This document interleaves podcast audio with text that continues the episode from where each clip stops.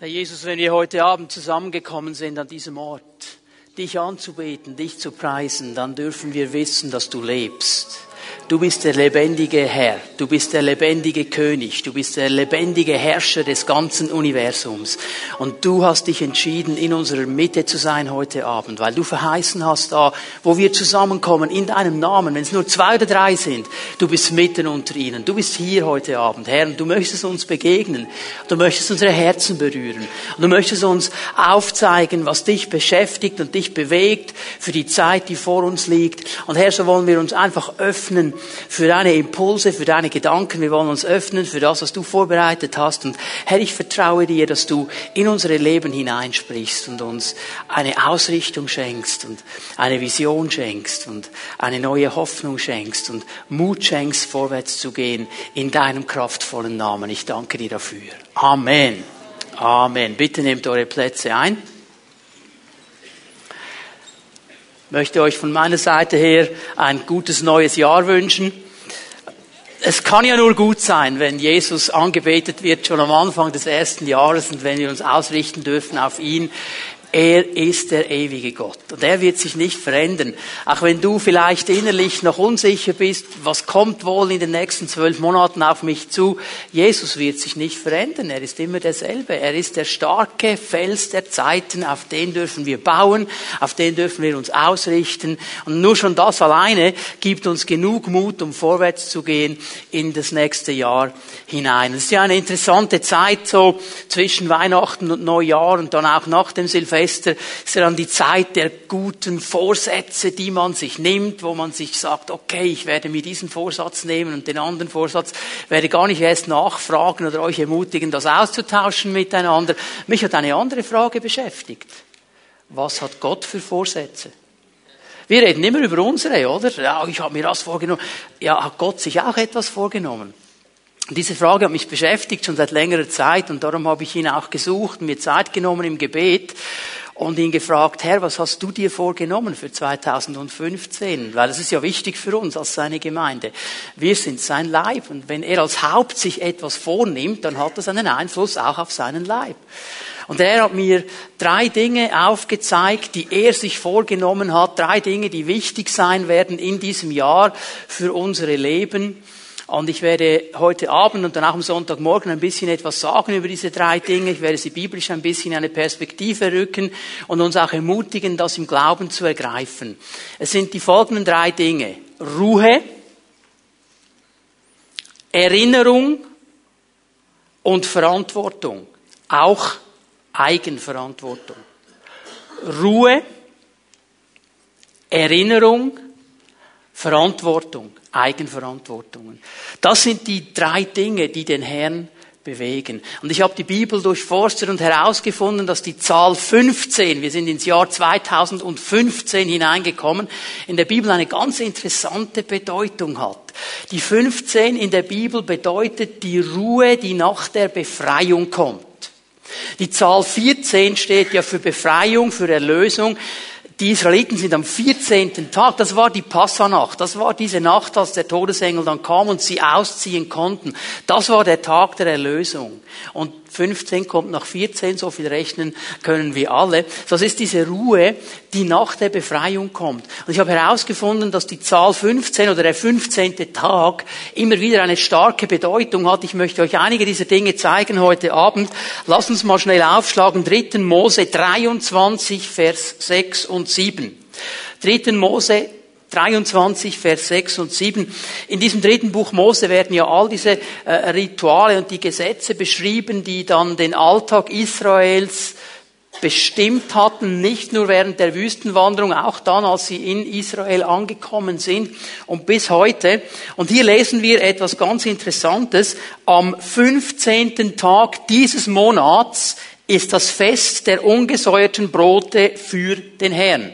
Also am 15. Tag 15 ist der Beginn eines ganz wichtigen Festes, das Fest der ungesäuerten Brote, das Pessachfest. Während sieben Tagen sollt ihr ungesäuerte Brote essen. Am ersten Tag, also am 15. Tag, sollt ihr eine heilige Versammlung abhalten. Da dürft ihr keinerlei Werktagsarbeit tun. Und wir sehen hier mal all diese drei Elemente in dieser Beschreibung drin, in dieser Anweisung, die Mose von Gott bekommen hat und seinem Volk gegeben hat. Wir sehen hier mal die Anweisung zur Ruhe.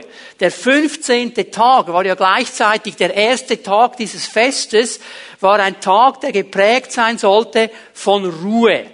Sie sollten zur Ruhe kommen. Und diese Ruhe hatte eine zweifache Bedeutung. Sie sollten zur Ruhe kommen von ihrer Werktagsarbeit. Also das, was sie die ganze Woche durchgemacht haben, was ihr Leben bestimmt hat. Und wir sind berufen zu arbeiten, wir sind geschaffen zu arbeiten. Das ist eine, eine, eine, eine Berufung Gottes. Das kam übrigens vor dem Sündenfall, hatten wir den Auftrag zu arbeiten. Es gibt die Spezialisten, die sagen, ja, das ist eine Folge der Sünde. Nein, nein, nein, nein, nein, nein. Der Adam hatte schon vorher einen Auftrag zu arbeiten. Und der Mensch, der nicht arbeitet, der faul wird, der wird sein Leben nicht, nicht in eine gute Richtung lenken können. Der wird keine Bestimmung haben in seinem Leben. Es ist eine gute Sache zu arbeiten, aber Gott sagt, es gibt auch einen Moment der Ruhe. Und an diesem 15. Tag sollen wir zur Ruhe kommen, auch von unseren eigenen Werken, von das, was wir den ganzen Tag tun. Ich glaube, dass der Herr das ganz neu auch betonen will, in die Christenheit hinein, in unsere Gemeinde hinein, dass es Momente geben muss, wo wir zur Ruhe kommen vor unseren eigenen Werken, wo wir aufhören, die Dinge selber in die Hand zu nehmen und selber alles zu machen und mal ruhen vor dem Herrn. Es ist interessant, als Mose dann nervös wurde, als vor ihm das Meer lag und hinter ihm die Israeliten und er mit dem Stab gewedelt hat und gebetet hat, sagt ihm der Herr mal zuerst, werd mal ruhig, Junge, werd mal ruhig. Du sollst ruhig werden, ich mach das. It's not your business. It's meine Sache. Ich werde es machen. Komm mal zur Ruhe. Und ich habe da den Eindruck, es gibt einige Moses und Mosesinnen hier mit ihren Stöcken und wir wedeln wie die Wilden und schreien zum Herrn und sagen, wow, wow, wow, wow, wow. Jetzt werd mal ruhig. Lass mal mich machen. Es bedeutet mal zur Ruhe zu kommen vor unseren eigenen Werken. Es bedeutet aber auch interessanterweise, dass diese Ruhe ausgerichtet ist auf Gott. Es ist eine heilige Versammlung für ihn. Und es gibt ja so Spezialisten, die sagen, ich arbeite so viel, ich habe keine Zeit, an meinem Freitag in den Gottesdienst zu gehen. Falsche Antwort. Weil die Ruhe, der Sabbat, wo wir zur Ruhe kommen, ist immer ausgerichtet auf ihn. Ist immer eine heilige Versammlung. Und nur wenn wir zum Ruhepol kommen, der in sich selber ruht, können wir echt zur Ruhe kommen. Und das ist gut investierte Zeit. Und wir sollen daran denken in diesem neuen Jahr, es gibt diese Ruhe bei Gott. Wir können zur Ruhe kommen vor unseren eigenen Werken. Wir können zur Ruhe kommen von ihm. Und das geschieht in der Versammlung. Es ist interessant, dass er nicht sagt, okay, jeder Israelit soll zur Ruhe kommen und soll sich einschließen schließen in seinem Kämmerchen und ruhig werden. Eine heilige Versammlung, das heißt es mehr als einer. Wir könnten heute sagen, neutestamentlich Gemeinde. Kommt zusammen und da ist Ruhe. Ja, das ist doch Stress. Nein, da ist Ruhe. Wenn das Volk Gottes anbetet, da kann Gott kommen, da kommt Ruhe. Es bedeutet mal zuerst Ruhe, ist interessant. Der 15. Tag ist aber dann auch eine Zeit der Erinnerung. Ruhe, und Erinnerung. Sie sollten sich nämlich jetzt für eine ganze Zeit lang an die ungesäuerten Brote erinnern, an dieses Pessachfest. Sie sollten sich erinnern an das, was Gott getan hat. Ich glaube, wir dürfen neu wieder lernen, als Christen die Feste zu feiern. Ostern, Pfingsten, was es so alles gibt an christlichen Festen, die kommerzialisiert worden sind und nicht mehr den Inhalt haben, den sie eigentlich haben. Wir dürfen das wieder neu lernen. Aber weißt du, was der Punkt ist? Die Feste, die sind nicht für uns. Die sind für ihn. Die sind nicht für uns. Oh super, jetzt habe ich drei Tage frei. Das ist nicht der Gedanke. Der Gedanke geht darin, dass wir uns erinnern, was er getan hat. Dass wir an diesen Tagen neu zur Ruhe kommen. Denn hör mal, wenn der Herr etwas getan hat in der Vergangenheit, wieso soll er es nicht tun in der Zukunft? Ich kann aus dieser Erinnerung Mut schöpfen für das, was vor mir liegt. Denn er hat gesagt im Hebräer, ich bin derselbe gestern, heute und in alle Ewigkeit. Was ich gestern getan habe, kann ich auch heute und übermorgen noch tun. Und aus dieser Erinnerung kann ich diese Kraft nehmen, auch die größten Herausforderungen zu packen, weil ich zur Ruhe gekommen bin vor meinen eigenen Werken, zur Ruhe gekommen bin vor einem allmächtigen Herrn und wissen kann, er wird es wieder tun. Er hat es schon einmal getan und er kann es wieder tun und er wird es wieder tun.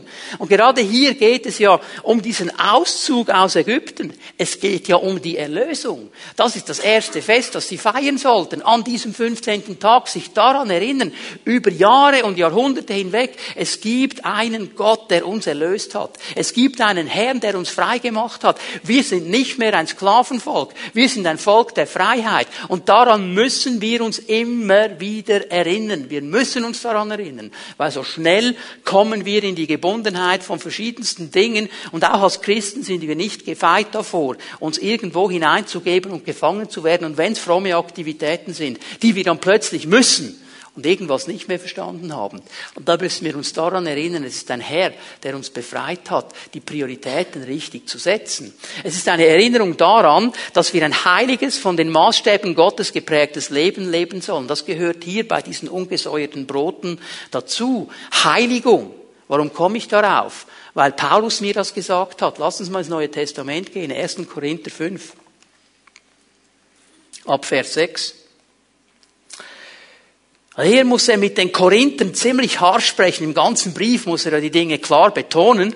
Und hier muss er ihnen sagen, ihr habt wirklich keinen Grund, stolz und überheblich zu sein. Habt ihr vergessen, dass schon die kleinste Menge Sauerteig den ganzen Teig durchsäuert? Der ist bei den ungesäuerten Broten.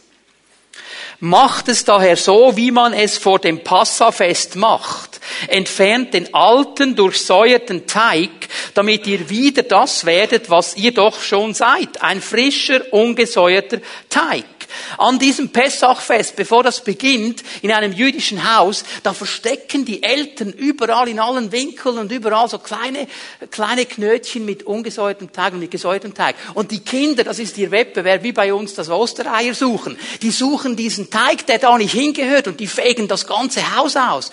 Und das ist das Bild hier, weil er sagt, der ungesäuerte Teig hier oder der durchsäuerte Teig, das ist nicht das, was wir sein sollen. Wir sollen ein frischer, ungesäuerter Teig sein. Ihr seid es, weil der geopfert wurde, der unser Passalam ist, Christus. Und jetzt Vers 8. Deshalb wollen wir nicht mit dem alten, durchsäuerten Teig feiern, dem Sauerteig der Bosheit und der Schlechtigkeit, sondern mit dem ungesäuerten Brot der Reinheit und der Wahrheit.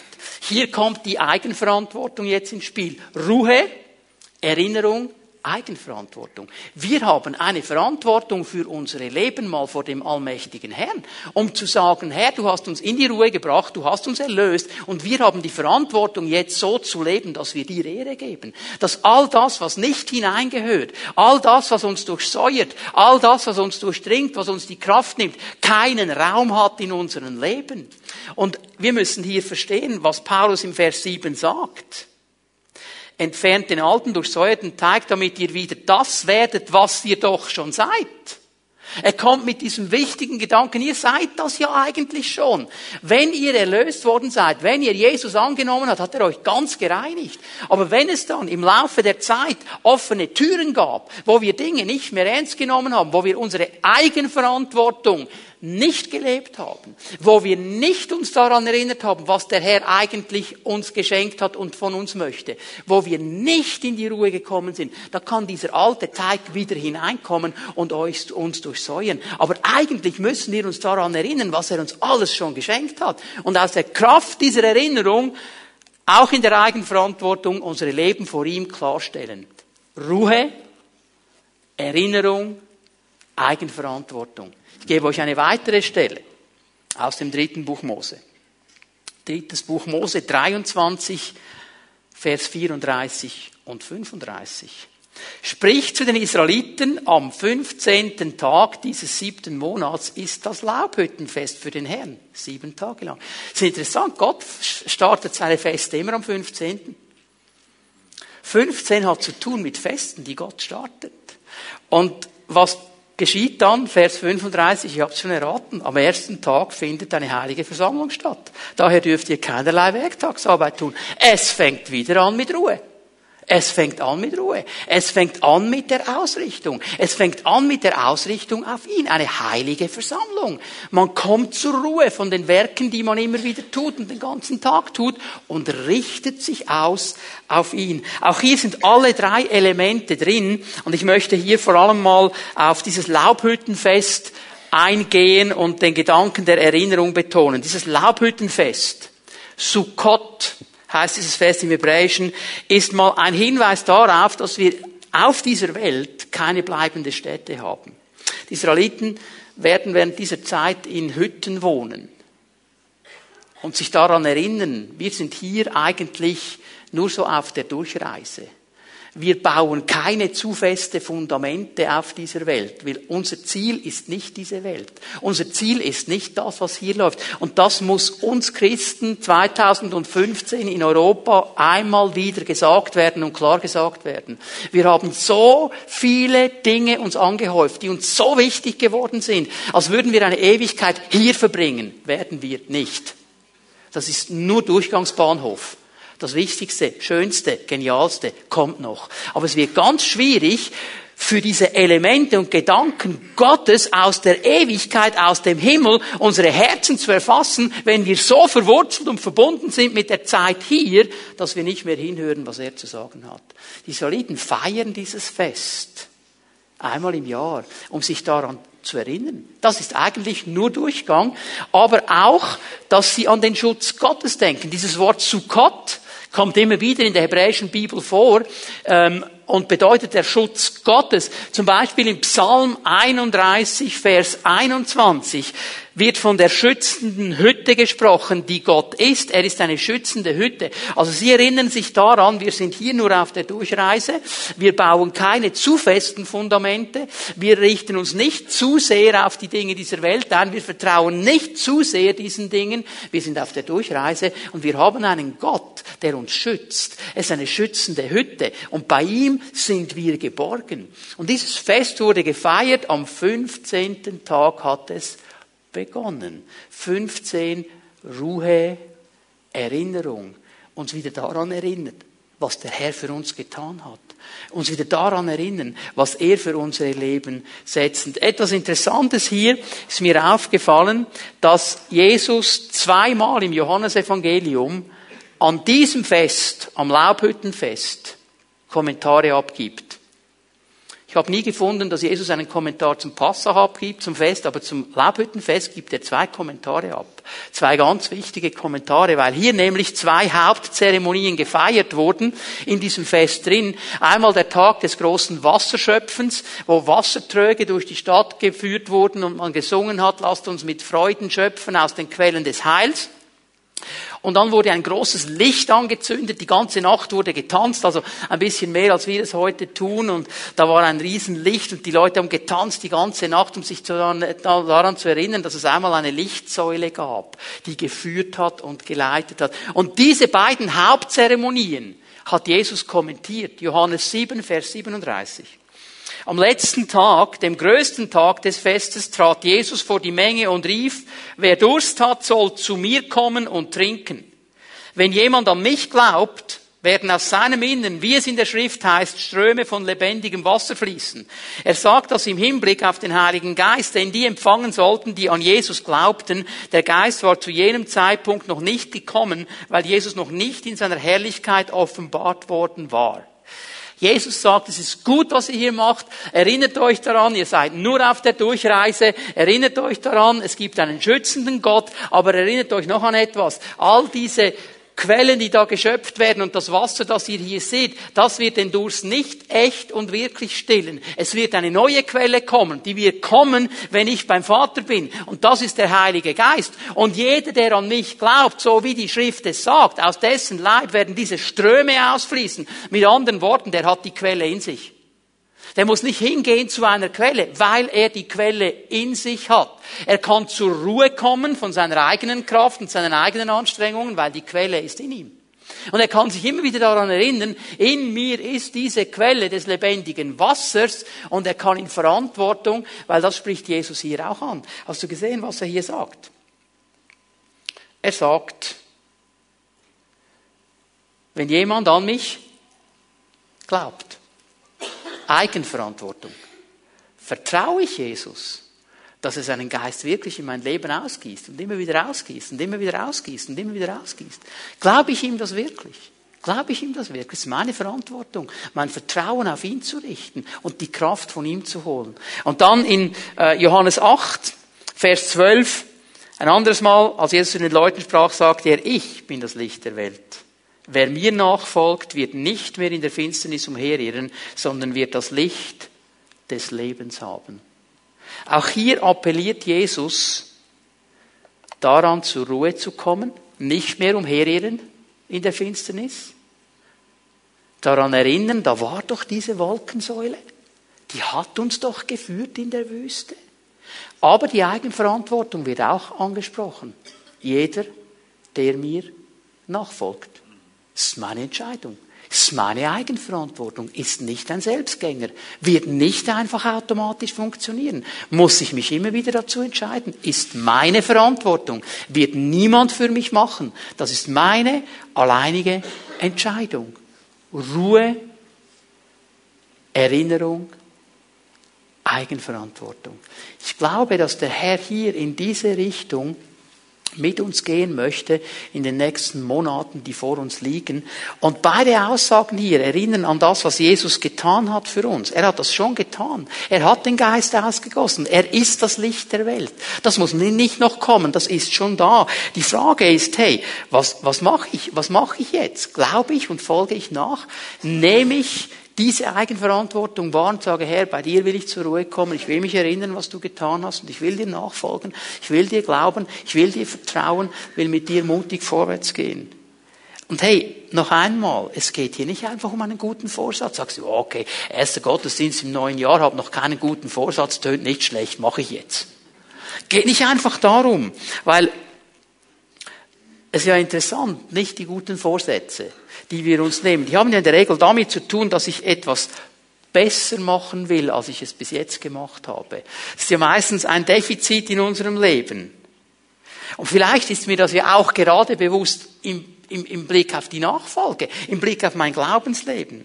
Aber weißt du, interessanterweise ist ja, ähm, dass Jesus einen ganz anderen Ansatz hat als wir. Vielleicht haben wir jetzt ein bisschen schlechtes Gewissen, denken, ja, ich könnte wirklich noch klarer und eigentlich sollte ich schon, ich wüsste es ja eigentlich schon. Und dann regt sich in uns so dieses schlechte Gewissen und dann kommt der gute Vorsatz oben raus. Jesus hat einen ganz anderen Ansatz.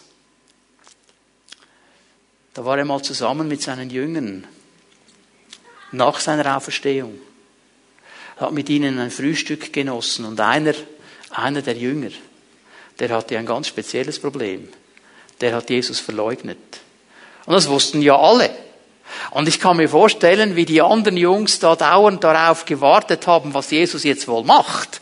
Es muss ja eine Reaktion kommen. Ich meine, Petrus hat ja ein Riesenmaul gehabt und hat allen erklärt, dass er ganz sicher den Herrn nicht verleugnen würde. Und er hat's gemacht. Alle wussten das und alle haben doch irgendwo darauf gewartet, dass Jesus jetzt reagiert.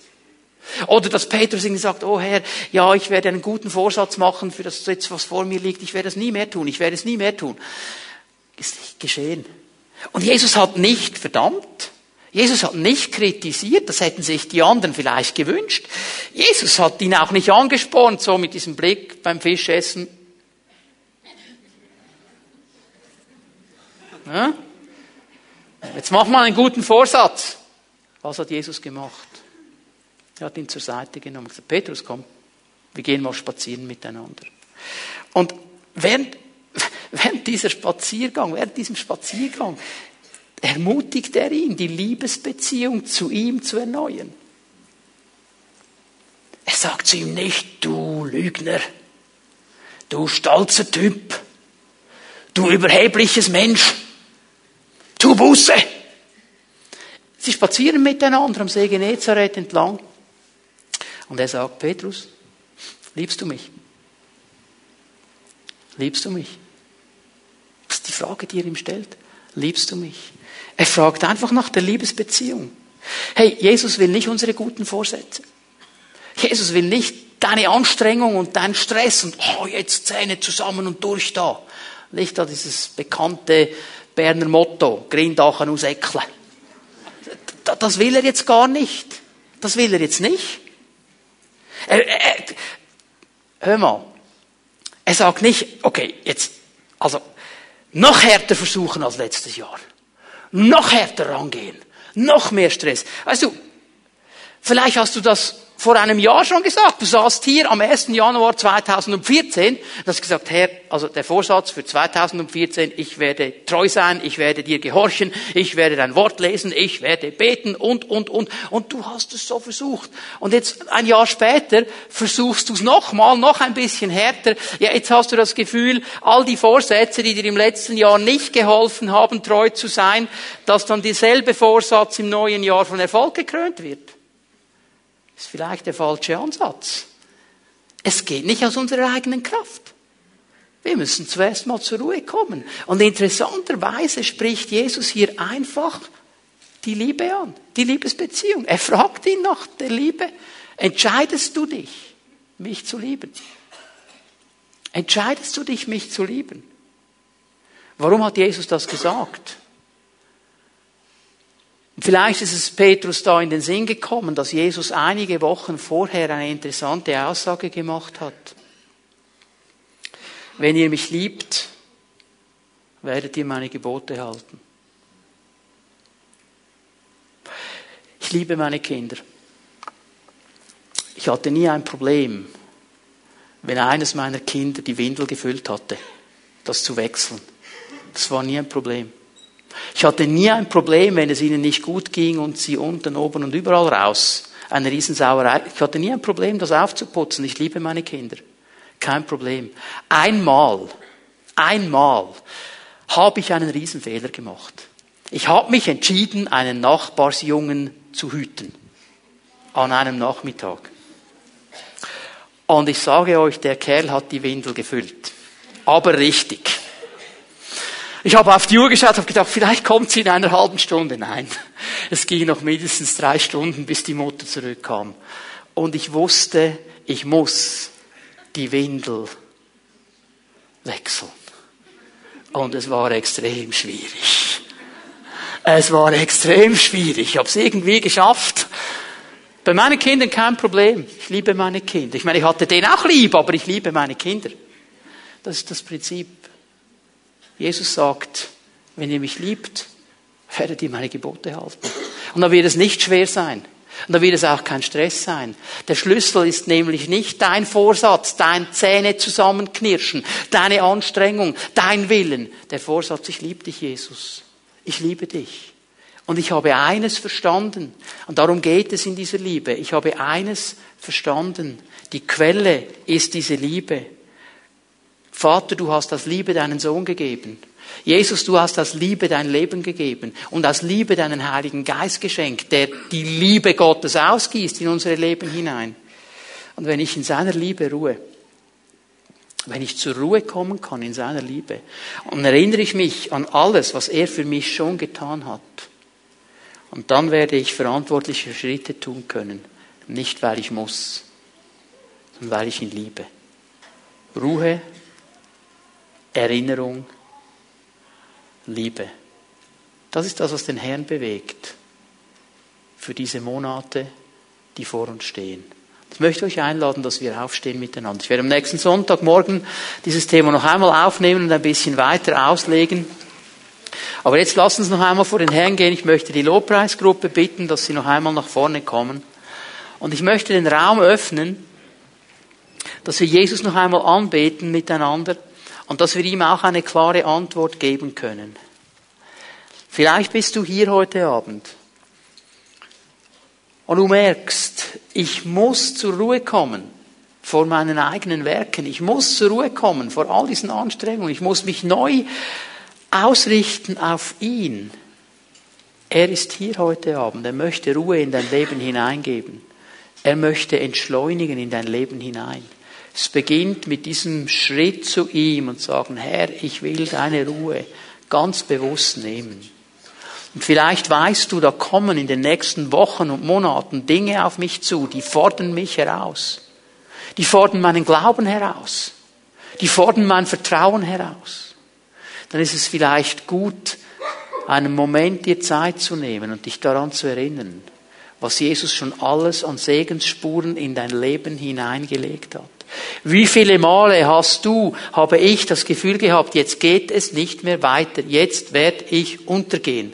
Und bevor wir untergegangen sind, ist Jesus gekommen und hat uns herausgeholt. Warum sollte er es nicht wieder tun? Weil er plötzlich sagt, ich habe dich nicht mehr lieb. Nein, wir sind immer noch seine Kinder und er verändert sich nicht. Vielleicht ist es gut, heute Abend zu sagen, Herr, ich erinnere mich ganz bewusst, ganz bewusst an das, was du getan hast und ich gehe vertrauensvoll vorwärts. Und vielleicht merkst du, ist der eine oder andere Bereich, wo meine Eigenverantwortung jetzt gefragt ist. Mich neu zu entscheiden, diese Liebe zu erneuern zu ihm. Mich neu zu entscheiden, ihm nachzufolgen. Nachzufolgen heißt, er geht voraus, ich folge nach. Nicht er geht voraus und ich erkläre ihm vom hinten, wo er durch soll. Sondern ich gehe einfach mit. Ich vertraue ihm. Ich vertraue ihm auch, dass der Heilige Geist mein Leben neu erfüllt, mein Leben neu ausrichtet. Wir sind Pfingstler. Wir sind eine Pfingstgemeinde. Wir sollten immer wieder diese Kraft des Heiligen Geistes im Glauben in Anspruch nehmen, weil nur durch diese Kraft des Heiligen Geistes können wir vorwärts gehen. Und dafür möchten wir beten heute Abend. Für Menschen, die hier klare Schritte tun wollen, möchte bitten, dass Zellenleiter und Pastoren sich bereit machen, könnt ihr gleich hier nach vorne kommen, euch aufstellen. Wir werden in die Anbetung, in den Lobpreis gehen miteinander. Und dann lade ich dich einfach ein, während wir den Herrn anbeten und preisen, wenn du ein Anliegen hast, wenn du eine Entscheidung treffen möchtest, wenn du einen Segen äh, möchtest für, für eine Entscheidung, dann komm einfach hier nach vorne, komm zu einem der Zellenleiter. Wir beten gerne mit dir, wir segnen dich. Und ich weiß, dass heute Abend Durchbrüche schon geschehen, hinein in dieses neue Jahr, in das, was Jesus für dich und für mich vorbereitet hat. So lass uns Jesus anbeten. Wir wollen das einfach ganz locker machen. Wir beten ihn an, wir preisen ihn, Matthias und sein Team leiten uns. Und du kannst einfach kommen und wir werden beten miteinander und die Kraft Gottes erleben.